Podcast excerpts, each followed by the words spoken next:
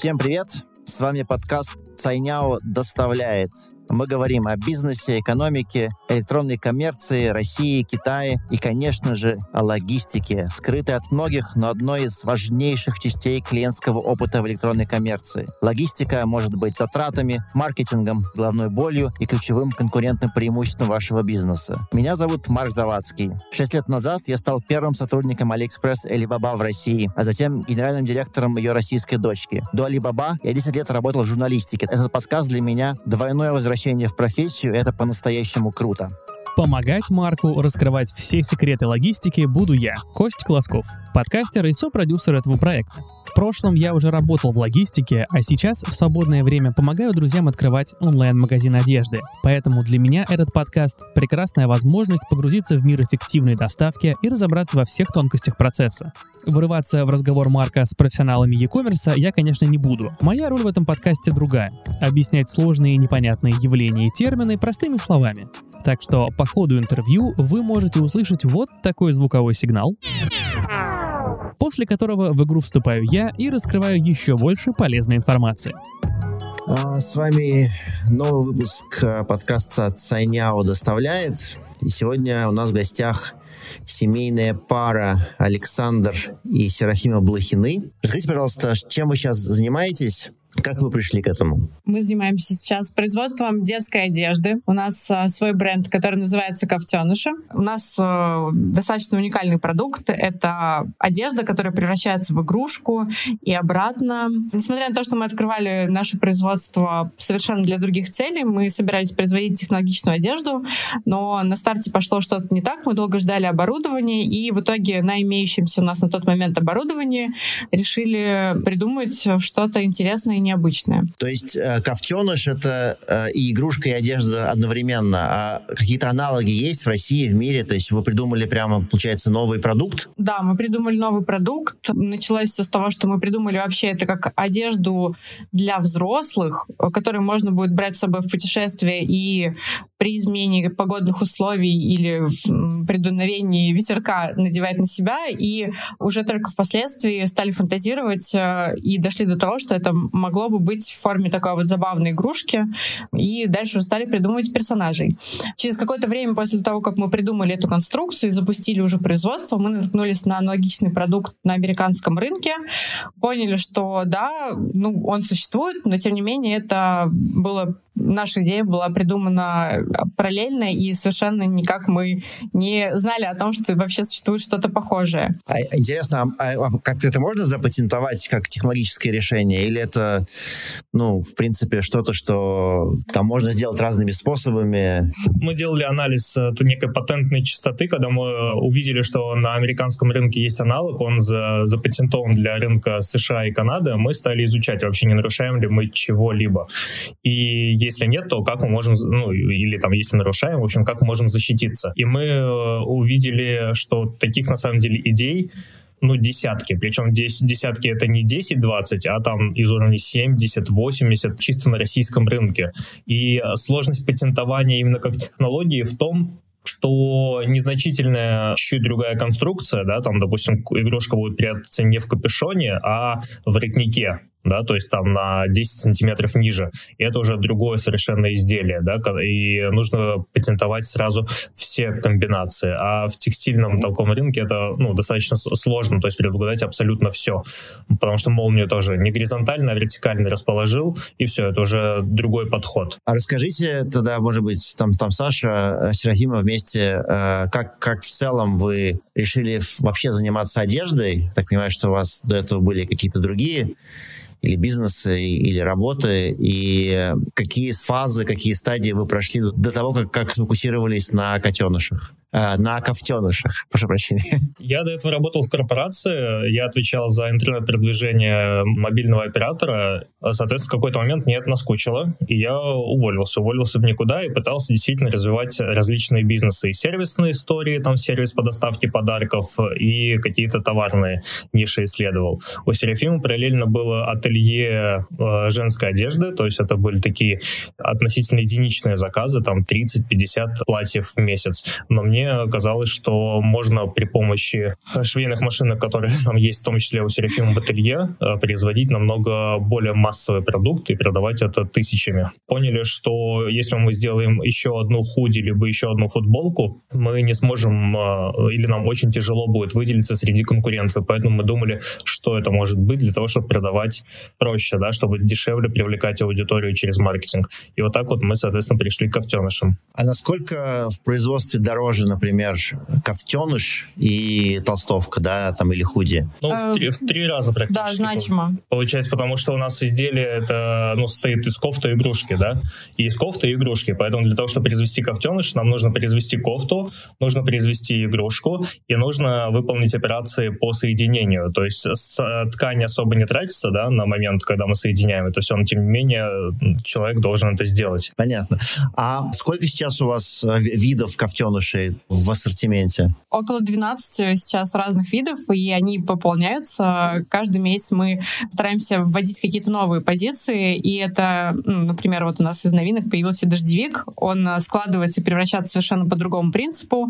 Мы наняли в штат э, конструктора, что позволило нам сейчас разрабатывать большое количество новых экспериментальных моделей по тому же принципу. То есть это все превращающиеся изделия, но мы экспериментируем с вариантами превращения, и это достаточно интересная история. То есть вы шьете э, под заказы или вы отшиваете какое-то количество и потом уже открываете торговлю? То есть как у вас выстроен бизнес? У нас есть склад, где мы стараемся поддерживать минимально необходимое э, количество товаров по каждой позиции, по каждому размеру. Нужно понимать, да, вот что Серафима сказала, что у нас 12 видов, да, но в детской одежде очень широкая размерная линейка, и в каждом размере у нас, в, в каждой модели это 14 размеров только детских, да, от полутора лет до 14 лет. Поэтому это вот сразу 12 умножить на 14 сразу, ну, ну не SKU, да, можно сказать. Шито там быть, но вот сейчас у нас 40 штук, такой вот есть неснижаемый остаток, что вот не меньше 40 штук на каждую позицию должно находиться. То есть у нас на, на складе сейчас там несколько тысяч э, кофтенышей, около там трех или четырех. Это не считая другие позиции, вроде штанишек, дождевиков, а потом есть кофтеныши пледы. Когда думали над размерными линейками, мы думали, что есть люди, которые хотят вручить, подарить кофтеныша кому-то, но не знают размер человека или размер ребенка, которому хотят. И поэтому мы сделали такой универсальный размер плед, да, то есть э, некое такое покрывало, которое тоже превращается в игрушку. А игрушки вы тоже, получается, придумываете сами или вы работаете там по лицензиям с кем-то? из э, игрушечных брендов или из анимационных брендов? Нет, пока лицензионных историй у нас не было. Всех персонажей придумывала я и, соответственно, отрисовывала, воплощала туда. Расскажите немножко про ваш бизнес сейчас, чтобы тоже стало понятно масштабы. Можете, что можете сказать, может быть, про там, оборот, про количество заказов, которые вы сейчас делаете? А мы начинали с трех сотрудников, сейчас у нас 50 сотрудников, это весь и коммерческий, и производственный персонал. Мы ну, контролируем весь цикл производства, получается, от момента закупки ткани до момента, когда это оказывается все у клиента дома. То есть мы сами закупаем ткань, сами краим, сами шьем, упаковываем, сами складируем ее, комплектуем. У нас есть операторы, которые принимают заказы от клиентов, транспортные компании у нас сторонние, не собственные курьеры, и в итоге через какое-то время мы звоним и спрашиваем, оно понравилось вам или не понравилось. По количеству заказов точных цифр не скажу, но мы уже, в принципе, перешагнули несколько тысяч заказов в месяц. В, даже в низкий сезон там больше там, 3-4 тысяч заказов в месяц. Я не удержался и спросил у ребят, какое было самое правильное решение с точки зрения развития продаж кофтенышей. И ожидал, что они расскажут про маркетинговые кампании в социальных сетях. Но оказалось, что увеличению оборота помогает старый добрый колл-центр. Самое удачное, это, наверное, не маркетинговая, а бизнесовая такая история, это апсел со стороны оператора. То есть просто мы сказали операторам, что они будут получать бонус за то, что чек заказа увеличился. И э, человек приходит за кофтеныш, и оператор просто задает вопрос, кстати, возьмите штанишки, не хотите взять штанишки или шапку к заказу? И в итоге человек там пришел, хотел заплатить нам две с половиной тысячи рублей, а тут он платит уже три либо три с половиной. И вот каждый такой вот вопрос, как, а не хотите или пирожок, как в Макдональдсе. Вот это вот э, может привносить некоторые месяца, там плюс 1, плюс 2 миллиона рублей Просто вот такой вот маленький вопрос. Поэтому, например, мы пока не уверены, что нужно отказываться от подтверждения заказа по телефону. То есть на больших сайтах, ну, ты покупаешь, и тебе привозят, никто с тобой не связывается. А у нас вот это вот то, что мы звоним и подтверждаем заказ, это нам приносит дополнительно пару миллионов рублей. Как я слышал, в основном о продаже через ваш собственный сайт, да, видимо, там или группу ВКонтакте. Насколько вы работаете или планируете работать с маркетплейсами? До августа этого года мы продавали только полностью через свой сайт. То есть вот 100% продаж шло через наш сайт. В августе этого года мы начали работать с маркетплейсами. Мы так получилось, что начали работать с э, Wildberries, показывали хорошую динамику. Вот до ноября, как раз вот месяц назад почти, произошел небольшой такой инцидент. Я вот рассказываю у себя на личной странице что-то про то, как мы ведем бизнес, тоже делюсь иногда и цифрами какими-то, нашими наблюдениями. И вот я поделился наблюдениями, что когда вы ведете бизнес на маркетплейсе, это не, то, не совсем ваш бизнес, это бизнес маркетплейса, потому что маркетплейс может в любой момент установить свои какие-то правила, свои скидки, какой-то, может быть, технический сбой, и все ваши продажи, если они завязаны только на маркетплейс, они ну, станут равны нулю. Поэтому мне нужно складывать все яйца в одну корзину. Ну, как сказать, вот э, эта заметка переросла в некий такой информационный, наверное, скандал, потому что это, как сказать, привлекло внимание большого количества поставщиков, и тем более говорилось про достаточно больную тему, что Wildberries установил принудительные скидки в тот момент на 11.11, .11, и большое количество поставщиков откликнулось и поддержало во всем этом. И это просочилось в СМИ, и, соответственно, компания Wildberries решила нас заблокировать на площадке, и до сих пор мы не разблокированы. Вот буквально на днях мы вроде подали заявку, ее опрувили, что мы забираем э, товар. Но благодаря всей этой истории мы сейчас ускорили наше развитие на других площадках, на Алиэкспрессе, на Озоне, и сейчас вот только наши внутренние ресурсы не дают нам э, разместиться на Яндекс покупках, которые бывший беру. А какая доля сейчас э, в продажах у вас вот со сторонних ресурсов? В общей выручке это в низкий сезон меньше 10% составляло. Сейчас это еще меньше, потому что мы только учимся работать на, вот на, ну, в частности, Алиэкспресс и Озон, и э, пока цифры там небольшие. Я ну, по пообщался с людьми, которые давно на площадке, и понял, что история присутствия на маркетплейсе, она точно имеет значение, и по оценкам экспертов, э, вот они посмотрели, что у нас происходит, говорят, вы все делаете правильно, но просто нужно время. Видите ли вы какие-то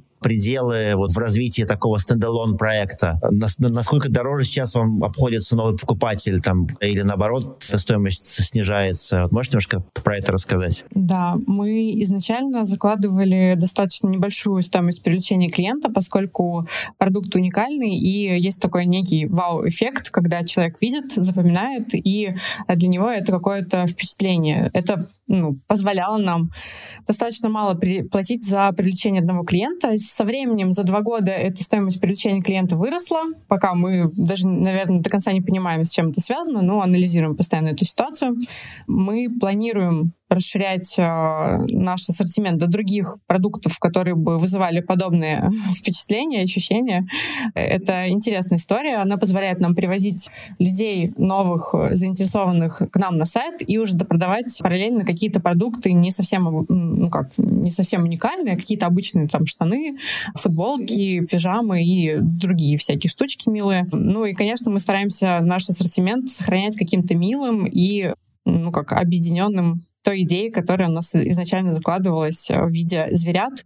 То есть это все изделия с ушками, э, там, с лапками. Вот мы стараемся их распространять на другие наши об- обычные изделия. Соответственно, у нас будут они продаваться и на нашем сайте, и на маркетплейсах в том числе. То есть мы видим действительно смысл в распределении рисков, чтобы и сохранить и нашу площадку, которую мы сами можем развивать, и сохранять э, там, допустим, данные о клиенте у себя, да, и благодаря этому делать какие-то mm-hmm. рассылки. Вот вы рекламу уже уже увидели, но вот вы еще ничего не купили или вопрос не задали у нас. Но вот если вы зададите вопрос, то уже через две недели вы получите какое-то письмо о том, где э, мы расскажем, почему все-таки было бы неплохо у нас купить. Вот. Э, на маркетплейсе такой функционал не всегда доступен. Вот, ну, допустим, на Алиэкспрессе там есть э, возможность подписываться на магазин, и мы сейчас учимся с этим работать, да, как мы успели набрать, по-моему, почти 3000 подписчиков, что вроде как не очень плохо для нескольких нескольких месяцев активной работы. Помимо того, что будем как бы присутствовать на каждой площадке осознанно с точки зрения подхода какого-то коммерческого, да, там здесь можно общаться, здесь нельзя, но и продукт мы тоже думаем распределять между площадками, да, то есть мы уже понимаем, что больше заходит аудитории Алиэкспресса, да, и понимаем, что, возможно, имеет смысл создать отдельные продукты, которые мы будем только там размещать. Вот, поэтому сохраним все, просто везде будем свой подход использовать. Там понятно, что многие проекты в Якоме, там они изначально принципиальные инвестиционные. Вот ваш проект, он инвестиционный или прибыльный? Нет, мы развиваемся полностью на свои деньги, и мы окупаем а, продажу, окупаем привлечение трафика с первой же продажи. Потому что у нас в среднем покупают ни одного ковтеныша даже. А, ну, может быть, если вы, конечно, зайдете, купите шапку за 500 рублей, мы окажемся в минусе, но таких заказов у нас не так много. Вот, то есть э, мы окупаем привлечение с первой продажи, и поэтому мы ну, прибыльны. Но представим себе, что завтра, там, не знаю, детский мир или э, любой крупный игрок на рынке там либо детских товаров, либо одежды скажет, о, отличная идея, ковтеныши, запущу-ка я линейку. Там другие мелкие игроки, которые просто увидели, достали делать, понятно, что там им будет сложно, там, вот, а насколько вот есть угроза со стороны там крупного игрока? Мы давным-давно увидели, как одна компания вышла с похожим продуктом, и причем они вышли сразу с лицензионными персонажами, сразу появились на всех маркетплейсах, и мы немножечко испугались, то есть потому что мы поняли, что это компания с, с налаженными процессами, потому что они вроде как быстро все это сделали.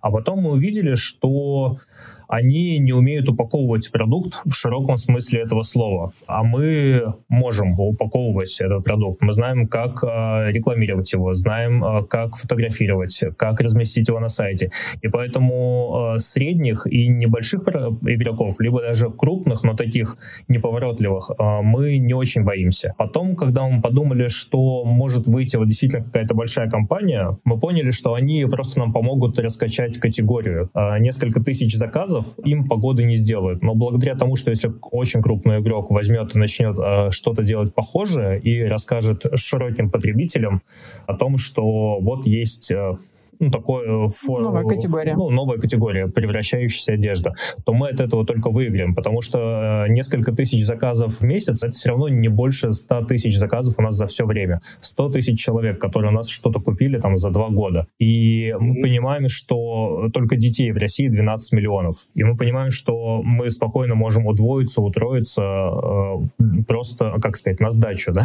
на сдачу от этого большого игрока.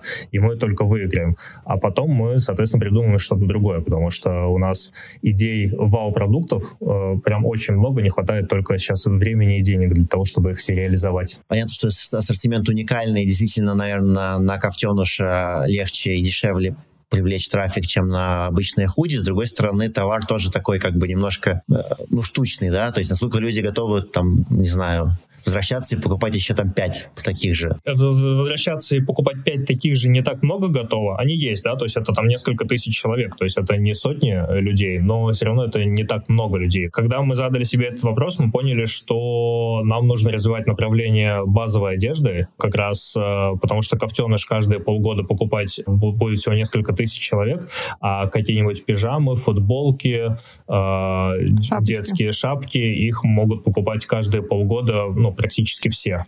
Но, но почему они будут их покупать у вас, а не на Wildberries и на Озоне, где выбор этих? То есть полюбить именно персонажа вашего, получается, до такой степени? Мы, начинаем, мы занимаемся этим с августа, то есть еще не так много времени прошло, и мы еще учимся с этим работать. Действительно, потому что это...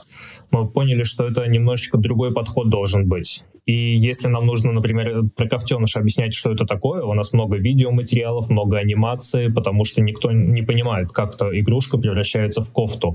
Люди очень много, многие не понимают, когда вживую это видят. Им кажется, что мы их обманываем, потому что вот тут были оранжевые ушки, а тут стали белые. Люди обвиняют нас, что это видеомонтаж какой-то. Когда мы продаем пижаму, или шорты, или, не знаю, варежки. Вообще все это не нужно. Все знают, что такое э, детская пижама. И э, тут немножечко другой подход нужен. Давайте немножко поговорим про логистику. Вы говорите, что, ну, понятно, что у вас нет своих курьеров. А с кем вы работаете? И, не знаю, может быть, есть ли какая-то специфика, которую вы увидели в работе именно с вашим ассортиментом с точки зрения по логистике? Специфики э, по нашей логистике мы не увидели. Мы работаем сейчас с тремя компаниями. Это курьерская служба Дали Сервис, она доставляет по Москве, Петербургу и по областям. Это Почта России и СДЭК. Сейчас мы выходим на поставщиков, которые занимаются в том числе постаматами. Мы сами стали пользоваться постаматами, и это казалось очень удобно, что не нужно ждать э, курьера к, к определенному времени. Я понял, почему бы не предлагать это нашим клиентам, тем более вроде как цена выходит ниже, чем курьерская доставка.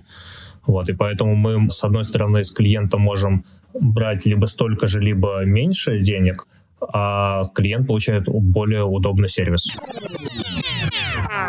Мы уже с вами гуру постаматов и знаем, что это реально удобные способы доставки как для покупателей, так и для продавцов. Логистический оператор Цайняо вкладывает много ресурсов в развитие своей сети пунктов выдачи заказов, включая постаматы. Уже порядка 16,5 тысяч локаций по всей России готовы принять заказы по специальным тарифам, которые позволяют сэкономить всем участникам процесса. Достаточно перейти на новые тарифы с покупателями и открыть для себя целый ряд приятных субсидий в виде бесплатных первых доставок и снижения стоимости логистики. Стоит сказать, что новые тарифы станут большим подспорьем для малого и среднего бизнеса, потому что повысят конверсию в покупку. Доставка в пункты выдачи заказов, включая постаматы, или в почтовое отделение, будет бесплатной для покупателей при заказе от 99 рублей.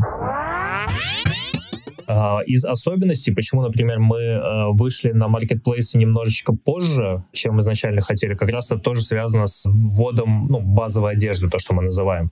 Потому что если человек заказывает кофтеныша и превращает игрушку в кофту, примеряет, и что-то там не так, ну, не подошло по размеру, он возвращает. Мы понимаем, что сотрудник склада маркетплейса, он э, не будет упаковывать обратно и превращать кофту в игрушку и как-то еще опрятно все это класть. Потому что ее тоже можно по-разному да, сделать игрушку. Можно так упаковать, что игрушка будет вся кривая. Вот. А мы это можем сделать. Именно поэтому мы на маркетплейсе стали выходить не с основным продуктом, а с каким-то вот таким базовым. Увидели, что небольшое количество возвратов, но это такое просто повод похвастаться, наверное, что мы понимаем, что там чуть ли не один 1-2%, например, по SDEC вот недавно смотрел, количество невозвратов, а этих не выкупов, не выкупов. Не выкупов, да. У вас э, полная предоплата или вы разрешаете оплачивать по факту доставки? Буквально недавно мы сделали такой, делаем эксперимент. Вот сейчас октябрь как раз, э, нет, ноябрь закончился, и мы весь ноябрь у нас была возможность получить бесплатную доставку при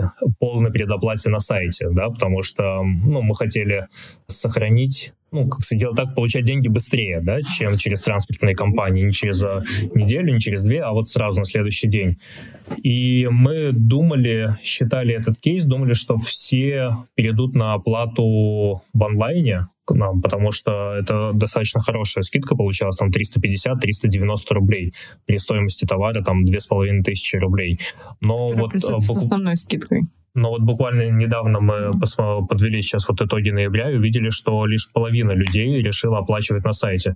Другая половина предпочла оплачивать при получении и переплачивать вот эти вот 350, там, 390 рублей. Как вы работаете сейчас с AliExpress? Там, используете ли вы Cainiao как компанию, которая доставляет и, или складирует ваши товары? Так понимаю, что у Cainiao есть еще свои склады специальные э, под одежду сделанные. Мы сейчас отгружаем то только со своего склада, и нам это сейчас очень удобно было именно из-за того, что у нас ну, большой э, ассортиментный ряд, вот, ну, или размерная линейка, и нужно очень много товара отгрузить. И мы так вот думали до 11.11, либо до Черной Пятницы, когда мы увидели кратный рост продаж, и мы понимаем, что вот даже по нашему сайту склад вот только сегодня к вечеру э, разобрал, то есть сколько вот с понедельника по четверг, 4 дня разбирал все то, что пришло за три дня. Это только по нашим заказам, не говоря про маркетплейсы.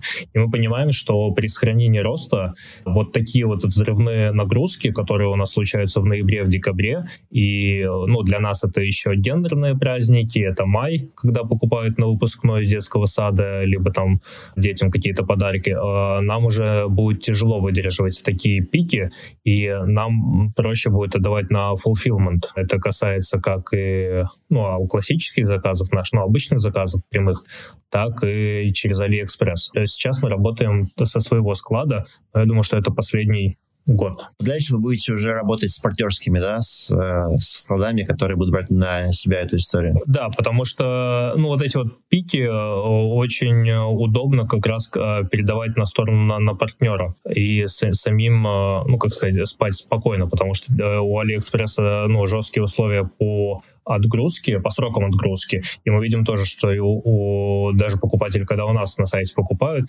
им не хочется ждать вот 4 дня. Еще не смотрел много ли было отказов, да, люди, то есть, заказали, может быть, там в субботу, а вот им отгружают только в среду, в четверг. Это недопустимо, есть, срок, учитывая, что обычно мы доставляем на следующий день, там, по Москве, по Петербургу, по центральной России. А, а кстати, а в целом, какая доля Москвы и Питера, и какая доля регионов? Москва, она, ну, большая. Я думаю, что Около на самом деле у всех интернет-магазинов плюс-минус, вот могу ошибаться, но мне кажется, одинаковое распределение, что Москва занимает большую часть, на втором месте Петербург, Петербург, и дальше идет все сопоставимо населению и трафику из интернета. То есть города-миллионники, там а, Новосибирск, Екатеринбург, а, Краснодар.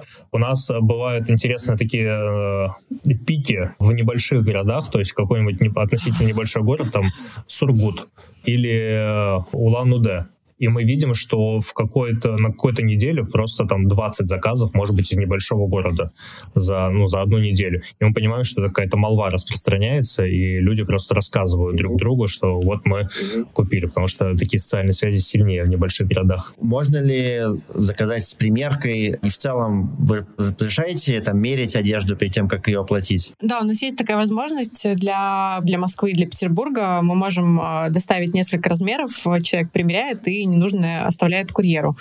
Обычно а, все заказывают точно в размер. Наши операторы помогают определиться с тем, чтобы а, кофта садилась ровно по размеру, и с этим часто проблем не случается. У нас свое производство, и мы очень хорошо ну, выверяли по ГОСТам вот эти вот ну, лекала, и как это все должно быть сшито. А... То есть и вот эти вот ГОСТы, то, что там на 6 лет 116 сантиметров ребенок, да, и, какие-то такие моменты, они 95% населения мы видим действительно покрывают. Но мы, более того, держим постоянно руку на пульсе и со временем дорабатывали модели для того, чтобы они были не маломерки, не большемерки, чтобы они садились точно по фигуре, и чтобы количество неподходящих размеров минимизировалось. И мы даже до сих пор дорабатываем какие-то отдельные конструкции. Это был очень крутой разговор, который будет полезен всем, кто готов вкладывать свои силы в развитие бренда одежды. Завершить его хотелось бы ответом на мой вопрос. Как начинающим предпринимателям выстроить логистику? И тут нам на помощь приходят предыдущие выпуски, когда мы говорили о дропшиппинге и фулфилменте. А, у нас, э, так как мы начинали со своего склада, у нас был уже существующий площадь, за которую мы платили арендную плату, у нас э, был человек, который комплектовал заказы, поэтому мы э, от фулфилмента отказались в самом-самом начале, потому что мы поняли, что зачем мы будем платить дважды. Мы и так платим за помещение аренду, и так платим человеку зарплату, он может это все делать. Да, вероятность ошибки выше, но не настолько выше, чтобы перестраивать все процессы. Поэтому мы вошли постепенно. И мы, ну, как бы вначале там тратили небольшое количество денег, с каждым разом все больше и больше, потому что и, площадь склада росла, и количество сотрудников. Если сразу много уже товара есть, ну вот, э, вот э, ты сказал начинающие предприниматели, но я предполагаю, что начинающий предприниматель может сразу сделать большую закупку у кого-то, да, там, или в Китае и нету ничего, нету ни помещения, нету ни сотрудников, то намного быстрее и дешевле с точки зрения там опыта и ошибок будет сразу отдать это все-таки профессионалам, тем, кто занимается фулфилментом. Я думаю, что у нас немножечко иначе будет схема работать. Мы сохраним и собственный склад, потому что у нас есть э, позиции, которые складские, уже отработаны. Мы все по ним знаем, как они продаются, в каком объеме, сколько отгрузить. И это все мы делегируем фулфилменту. Но мы запускаем регулярно новые позиции, и мы не будем будем сразу их отгружать на сторону, да, то есть мы научимся с ними работать самостоятельно, и потом, когда они станут на стабильные рельсы, мы уже отдадим их партнеру. Большое спасибо, что послушали наш выпуск подкаста «Цайняо доставляет». Слушайте нас каждые две недели во всех подкаст-плеерах. А если вам нравится то, что мы делаем, не забывайте подписаться и оставить отзыв. Это помогает другим людям узнавать про наш подкаст и погрузиться в мир e-commerce и логистики. С вами были Марк Завадский и Костя Колосков. Услышимся через две недели.